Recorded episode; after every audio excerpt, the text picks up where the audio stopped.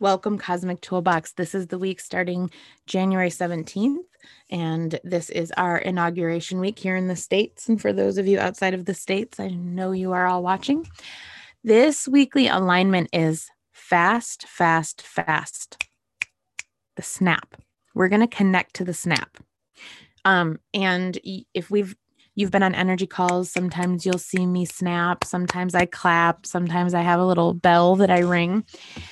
Sound heals. Some of you have been to sound bath meditations, have heard singing bowls, have seen tuning forks, listened to binaural beats on, in your earphones. And we are aware that sound heals, frequency heals, but we're going to connect to the snap because this week will require it. What the snap does, I'm going to keep doing it, by the way. What the snap does is shift the frequency of your body and the immediate air around you in a very similar way that we do an aura sweep and a zip up, and we do it physically. We want to bring awareness to the snap. So the aura sweep is when you stand and you put your arms above your head and you wave them side to side in front of your whole body all the way down to your feet. And then once down at your feet, you pretend that there's a zipper there, and then you zip that zipper up over your head. And so you cleanse your aura and then zip it up so nobody can penetrate it, right? The snap adds an extra cleansing energy, and you want to feel your snap. Because this week will have such wildly shifting energy, you want to be able to not have to think too much about changing your frequency.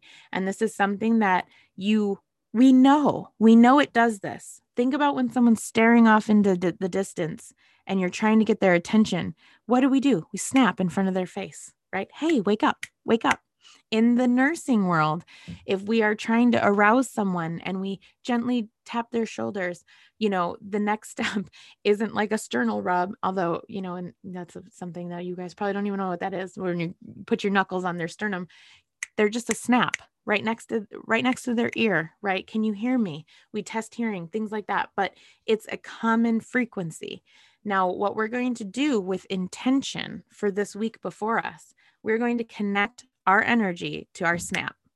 And what we're going to do is make it so that when we snap, it is an intention to shift our energy frequency higher, higher, higher. And you want to get in touch with the sound of your snap and feel what it feels like in your energy system, so that if you need to snap it a couple times to get a zing up your spine, you can. And you want to feel the shift. So what we're going to do, just really quickly, we're going to run through our physical sensations. So wiggle your toes, move your feet, your ankles, your knee, your hips, kind of move your whole torso, loosen up, drop your shoulders, relax your head and neck, unclench your jaw, breathe into this space of calm. And then you're going to take both hands and you're going to put them next to your ears and you're going to snap. And feel if you feel anything shift. I got an actual shift in my spine like almost towards the left side. Then you snap again. And you want to be able to feel the shifting. And you want to set the intention of, when I snap, my frequency raises. When I snap, my frequency goes higher. All is well. I am love.